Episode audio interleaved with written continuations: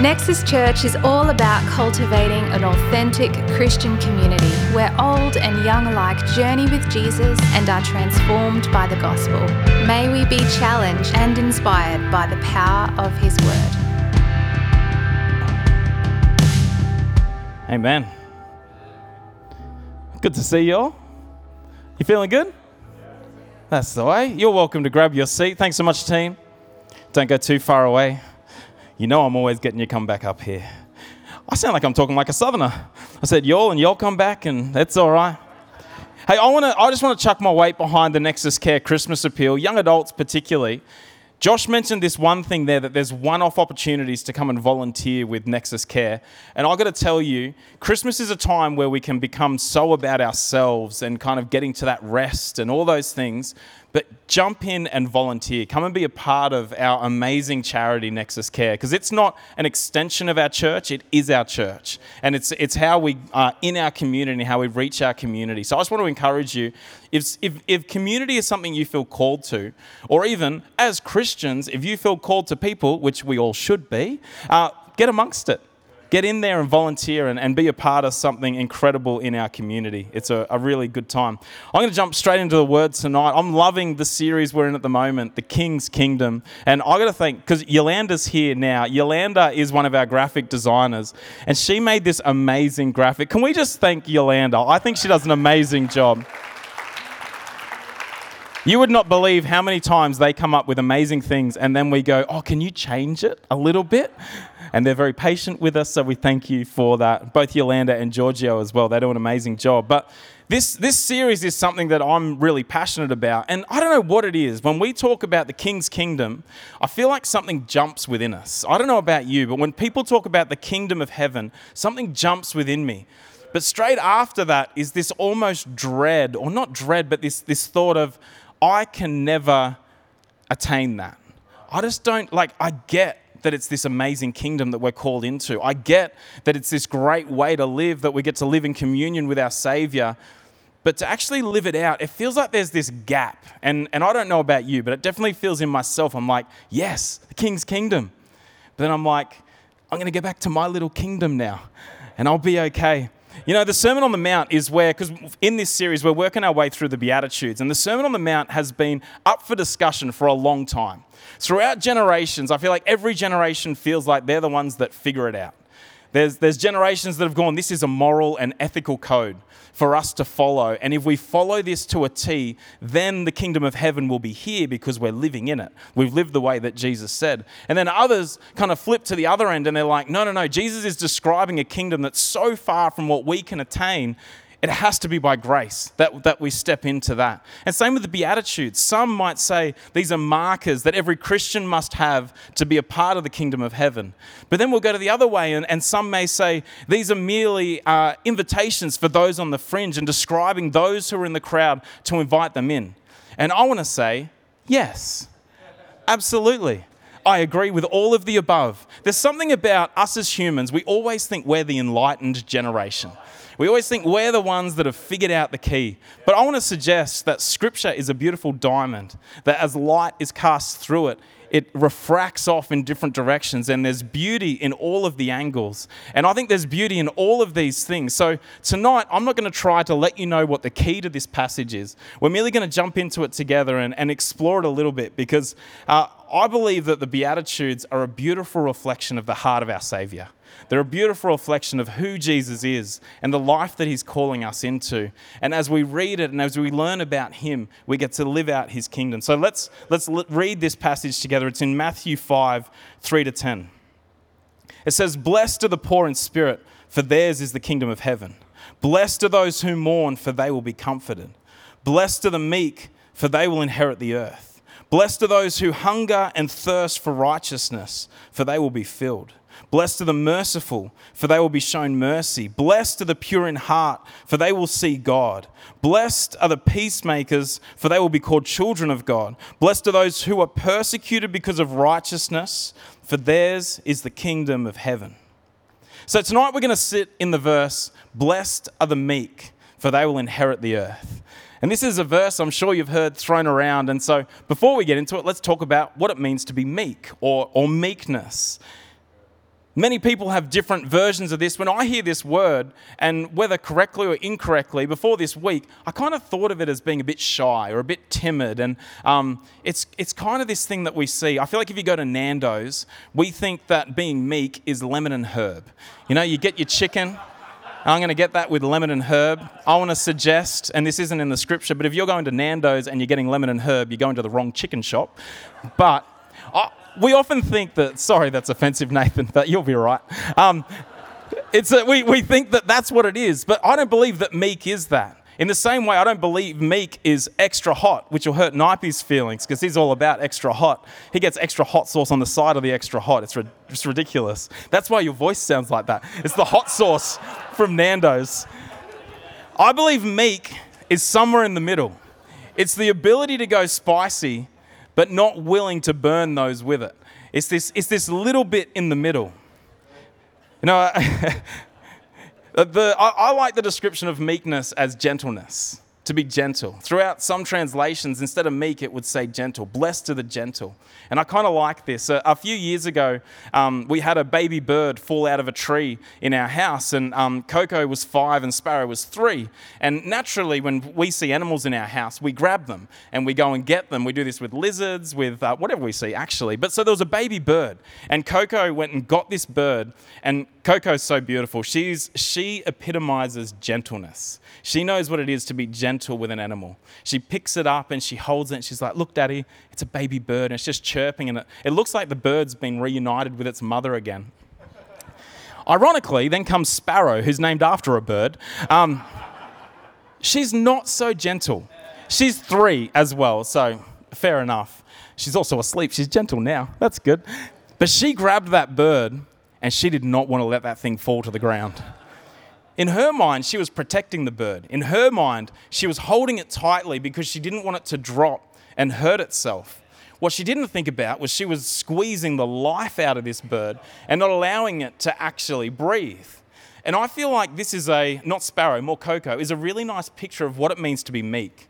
You've got the strength to crush that bird, but you want to hold it in the palm of your hand. You want to hold it and keep it comfortable, keep it safe, but also allow it to keep on breathing.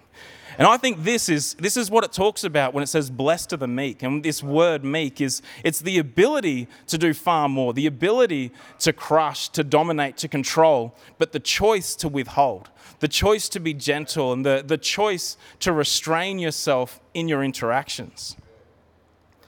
You know, parenting has been teaching me to be gentle. When we, um, when we first had kids, I always thought I'd have a boy, but God had better ideas. He knew that I needed girls. He knew I needed daughters because it's amazing the journey I've had to go on as a parent in learning gentleness. And it's, uh, I've got a long way to go. It's still a process, and it's a process all of us go on. But I know when I look back at the start of having kids to now, that's something I've had to grow in, and, and it's something that the Lord takes us on that journey of gentleness. The word meek in Greek is praus. So, this word can be translated as a mildness of disposition, gentleness of spirit, or meekness. And it appears four times in the, in the New Testament. Uh, this is important because I want to jump across to one in just a little bit. But the four times it pops up is in uh, Peter's first letter to a church that is uh, quite uh, persecuted and pretty bewildered. And it's an encouragement to them to continue to be gentle but to stand firm in their faith. It's also uh, the word used to describe Jesus riding in on a donkey, that he was humble riding on a donkey. And then here in the Beatitudes, blessed are the meek. And finally, later in Matthew, which is the only time throughout all of the Gospels that Jesus describes his own heart. And we'll get there in just a moment.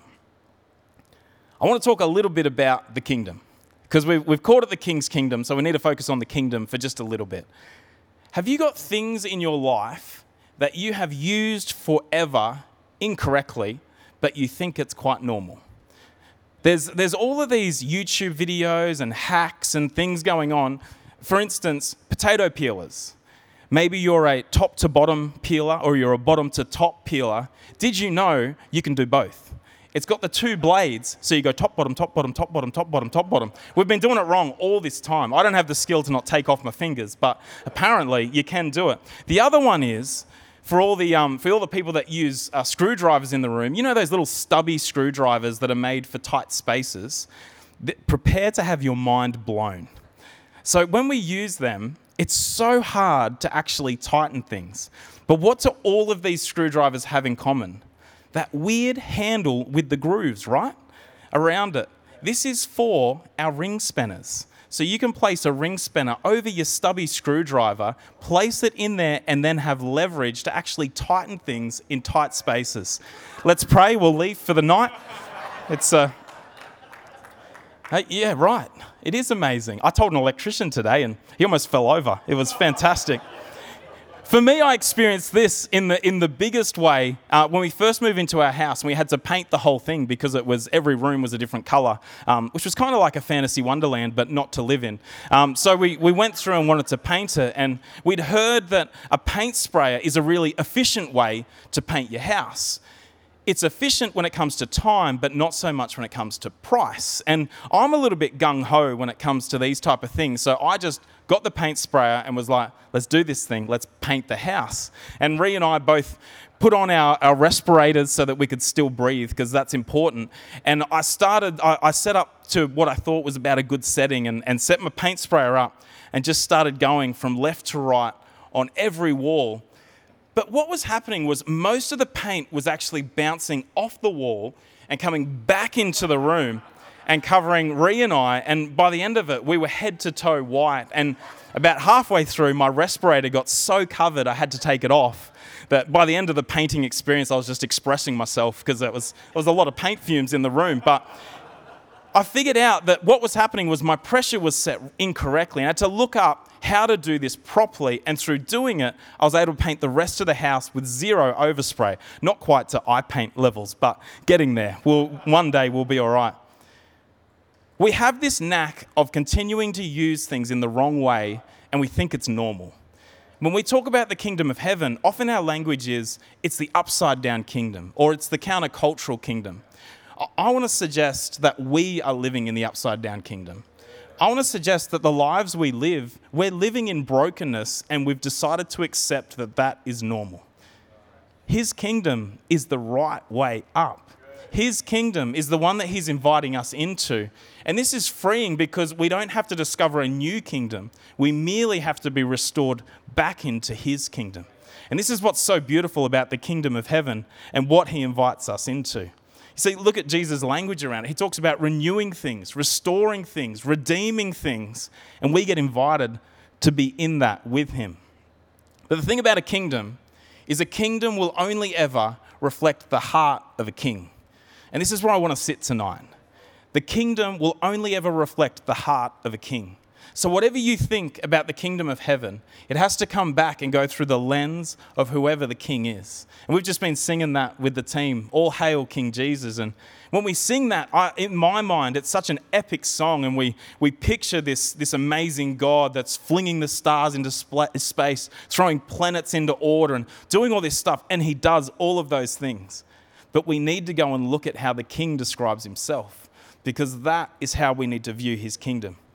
So if you'll come with, if you have your, your Bible or your phone, this is how big Bibles are now. Uh, if you have your Bible with you, if you want to turn with me to Matthew 11, verses 28 to 30, what this shows us is it's the engine room for Jesus. This is his heart. This is the thing that makes him tick. This is the thing that gets him out of bed in the morning, that drives him to be who he is and to lead his kingdom.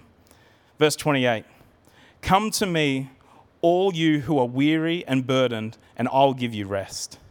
Take my yoke upon you and learn from me, for I am gentle and humble or lowly in heart, and you will find rest for your souls. For my yoke is easy and my burden is light. For I am gentle and lowly in heart. This is how our king describes himself. Not as magnificent, not as controlling or dominant. He describes himself as gentle and lowly or humble in heart. He is gentle. This is that same word, meekness. He is gentle. The word kind of invokes this idea of caressing. It's like a, I was going to say the evil guy off Inspector Gadget caressing his cat, but I'm not going to say that. It's more of a word that it, it just invokes that idea of there's a gentleness to it. I want you to picture Coco's hands holding that, that baby bird, that holding it in the palm of her hands, keeping it safe, caressing it, making sure that it has everything it needs and not fall to the ground. I mean, look at Jesus. The very fact that the way that he chose to express himself to us and to show his plan for us was to take on the form of a human. He could have been a booming voice from heaven. He could have been many different things, but he chose to take on the form of man. He chose to take flesh upon himself so that he could come down to our level. And, and I feel like this is a beautiful picture of, of lowly when it says that I'm gentle and lowly. He was willing to go to whatever level necessary to reach you and I to reach us and to let us know his plan for us and, and that his kingdom is on hand and that, that he wants to invite us into it. You know, Jesus is accessible.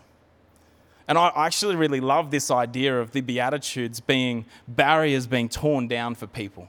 There were people in the crowds there that, that didn't think they were allowed to be a part of the kingdom, didn't think they were allowed to be a part of any movement. But Jesus, in the introduction to his sermon, breaks down all these barriers. He says, Come to me. You're welcome here. You're welcome to be a part of my kingdom. I want to be your king. I want to lead you. I want to give you rest. But he doesn't leave it there, he keeps on moving through. I, think Jesus is kind of like there's so there's two we live in Queensland, so lots of houses have pools. I think there's two types of pools out there. There's lots of types, but let's minimize it down, minimize it down to two. There's above ground pools and there's in ground pools. Now, after a, a long day of gardening and, and doing things outside, I prefer an in ground pool because what you do is you walk up to it and you just fall in and you are refreshed. And it's beautiful. If you have an above ground pool, it's, it's still good. It's not a bad thing. It's good to have an above ground pool. But you have your time in the garden, and then when you're completely wrecked, you have to climb up this ladder Oh, it's tough. Climb up that ladder. We're going to pray for all those with above ground pools after this. And then you get to get into the refreshment. I think this is how a lot of us kind of feel like the kingdom is. We feel like we can walk towards it, we can peer into it, we can even look at the refreshing waters, but we think we need to get up these steps first. We need to head up a ladder before we can actually jump in and enjoy the benefits of it. But the good thing is, our Savior, our King, describes himself as lowly. He's willing to make it as easy as possible. And can I say, He has made it as easy as possible? Because all He says is, Come to me. That's all we have to do. Step towards me. He doesn't say, Fix yourself up and then you're welcome to come and see me. One of the things that frustrates me Oh, this kind of shows you I don't have much frustrations in my life. But when people get cleaners in their home, but they clean the house first, why are you paying for a cleaner? You're getting someone to come in and clean it. But to be honest, this is kind of how we approach our faith. We kind of go, Lord, take me as I am, but just before that, let me clean up my act. Let me fix this. Let me get that in order. Let me make sure that I'm presentable for you, and then you can come in and do your work. But Jesus, Jesus says it, says it beautifully Come to me, all you who are weary and burdened, and I'll give you rest. Are you weary and burdened? Are you feeling like life is coming at you? We're coming up to Christmas and it's a, it's a really amazing time because there's hope. You, you're thinking about, oh my goodness, like there's hope because Jesus was born, but also holidays. And it's this, we look to it and we're like, oh my goodness, I cannot wait to have two weeks off. This is all I need. All my problems will go away. I can finally stop. I can finally get some rest. We've got this weariness to us. We feel burdened. But for some reason, I feel like we mistaken uh, being tired in our bodies with being tired in our souls. I think this is why we can't fix it. This is why we're constantly looking for that thing to, to make me not stressed. I'm looking for that thing that actually fixes my schedule so that I'm no longer burdened with the worries of life. I think if, if I can just go down to a four day week, if I can go down to a three day week, if I can have more days off, I will not be weary and burdened. Can I tell you, if your body's tired, you need sleep. But if your soul's tired, sleep, a vacation, all of these things, they, they will not fix it for you. Jesus tells us here what the right way to do it is. And it's so much simpler. Come to me. Come to me, all who are weary and burdened, and I will give you rest. You see, Jesus doesn't promise an escape from reality. This is what's so, this is why we often call it an upside down kingdom, because if he was saying, I'm going to give you rest, we expect him to then either supernaturally just go, rest, or give us the equipment or something that actually gives us rest. But the equipment that he promises us, the equipment that he says will give us rest, is a yoke. He says, Take my yoke upon you. Now, for those that aren't aware, a yoke is a big timber thing that sits across the oxen to allow them to do their work. So, the very thing that Jesus is using to give us rest is a piece of equipment for work. And this is what tells me that Jesus is not here for us to escape reality. He's inviting us to come to Him to give us the equipment so that we can truly find rest and rest for our weary souls. And this is what's so beautiful. And so tonight, if you are if you are feeling like you're at the end of your rope, you're just you're done. You're kind of looking for the answers. You're kind of going, I'm I'm finished. I'm so spent. I've got nothing else to offer. I've tried all of these things. I want to suggest that potentially you're putting on the wrong yoke. When it says that my yoke is easy, what that says is my yoke is well fitting. It will fit you well, it will be comfortable, it will sit across your shoulders, and it will not be a burden. It will actually do the opposite. It will help hold you up, it will lift you up. But we have a tendency to put on these other yokes. We go, if, if only I had that, that, um, that career, if only I had that promotion, then I would have more money, then I would be happy. And this is, this is the lie that we tell ourselves because we're so self sufficient. But Jesus says, Come to me, all who are weary and burdened. I think a little bit as well. Team, you're welcome to come join me too if you want. Sorry, you didn't get much of a break, but I just want to sing again. I like that song. There's, there's something about us that we almost feel, and, and I'm, I'm talking to Christians in the room, that you've been Christians for a while. You feel like I can take my, my sin to Jesus, I can take my brokenness to Jesus, but then it's done. I can't do it again. I can't do that again. But I want to remind you that his heart, he describes his heart as gentle and lowly. The very function that he loves to do, the engine room that he functions best in, is giving us rest. And so when we withhold our burdens, when we withhold our weariness and try to sort it out ourselves, we're actually robbing our king of the very thing he loves to do. You know, in our house, um, oh, sorry, not in our house, in a house, there's some cockroaches every now and then. Um, definitely not our house, hey, Ree? Um, Ree is frightened of cockroaches. Is just like, she just thinks they are the absolute worst thing on the planet. I tolerate cockroaches. I don't like them. I want to get rid of them, but I know that Ree's not going to, but I need to and I need to go. And we had some people over, and a cockroach flew across, and I pounced. I was like a, so we're at another person's house, sorry, and a cockroach went across, and I grabbed the cockroach and I got rid of the cockroach. But it's not my heart. I don't enjoy doing it. There is, however, someone in my house that loves doing it, and that is our dog Moose. In, um, in other people's houses. If he sees a cockroach, he is going after that thing, He is eating that thing and disposing of that thing. It is the very heart of Moose to remove cockroaches from our house.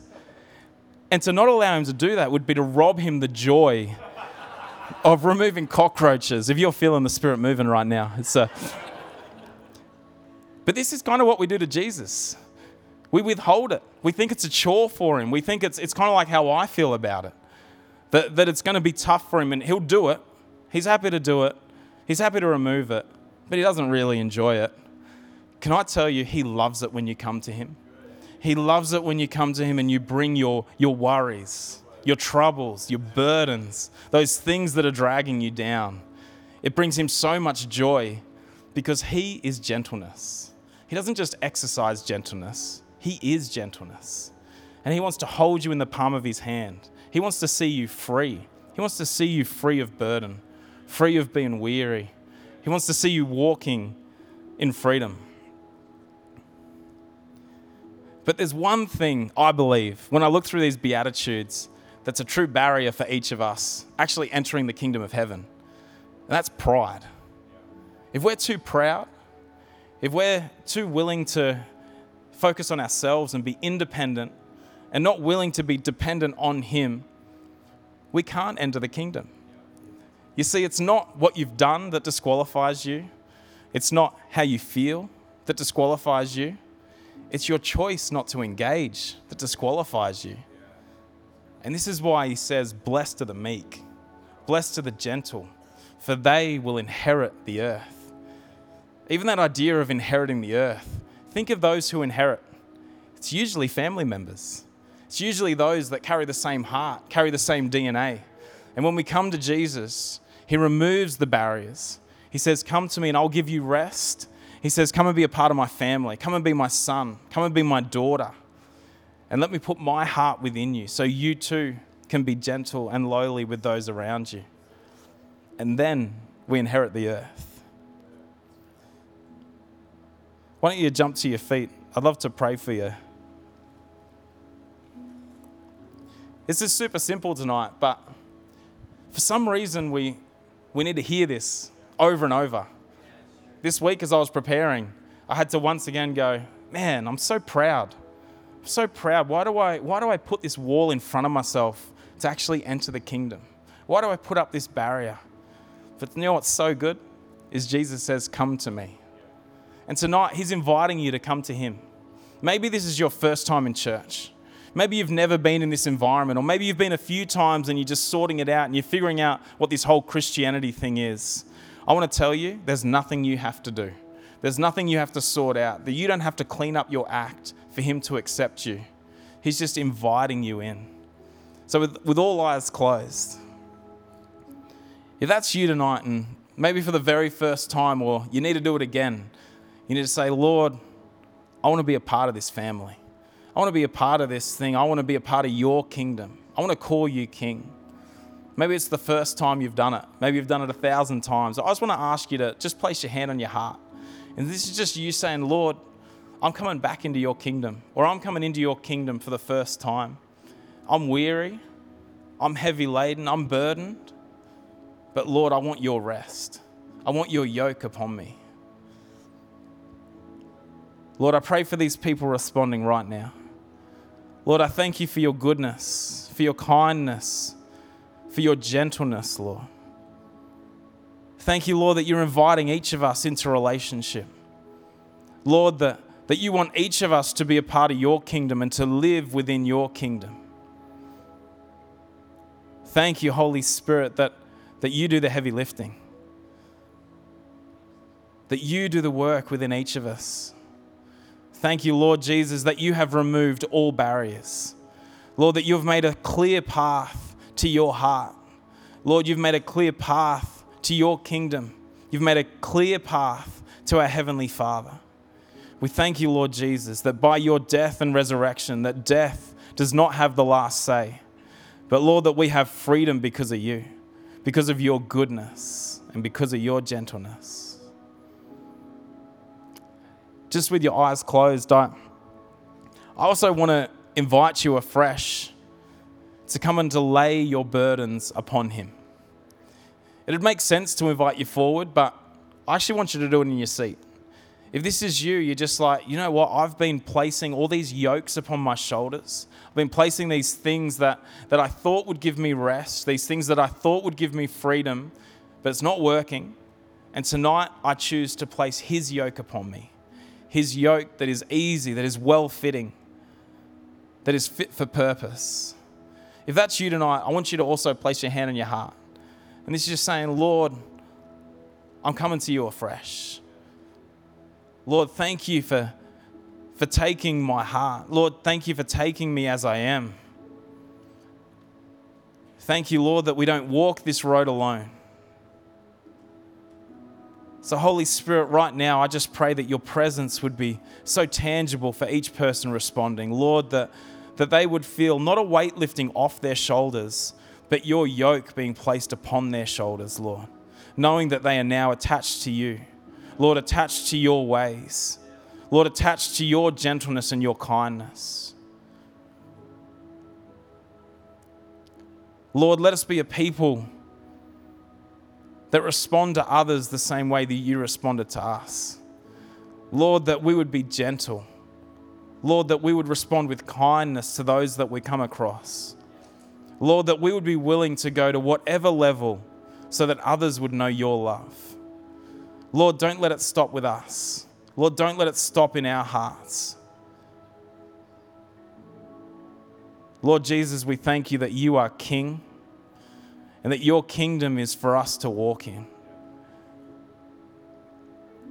And so, Lord, when we say, All hail King Jesus, we praise you because you are the one that made a way, because you are the one that stepped towards us, because you are the one that removes all barriers. We praise you, Lord Jesus, because your name is the most high. Your name is lifted on high. Lord, we magnify you. Lord Jesus, we praise you. We worship you.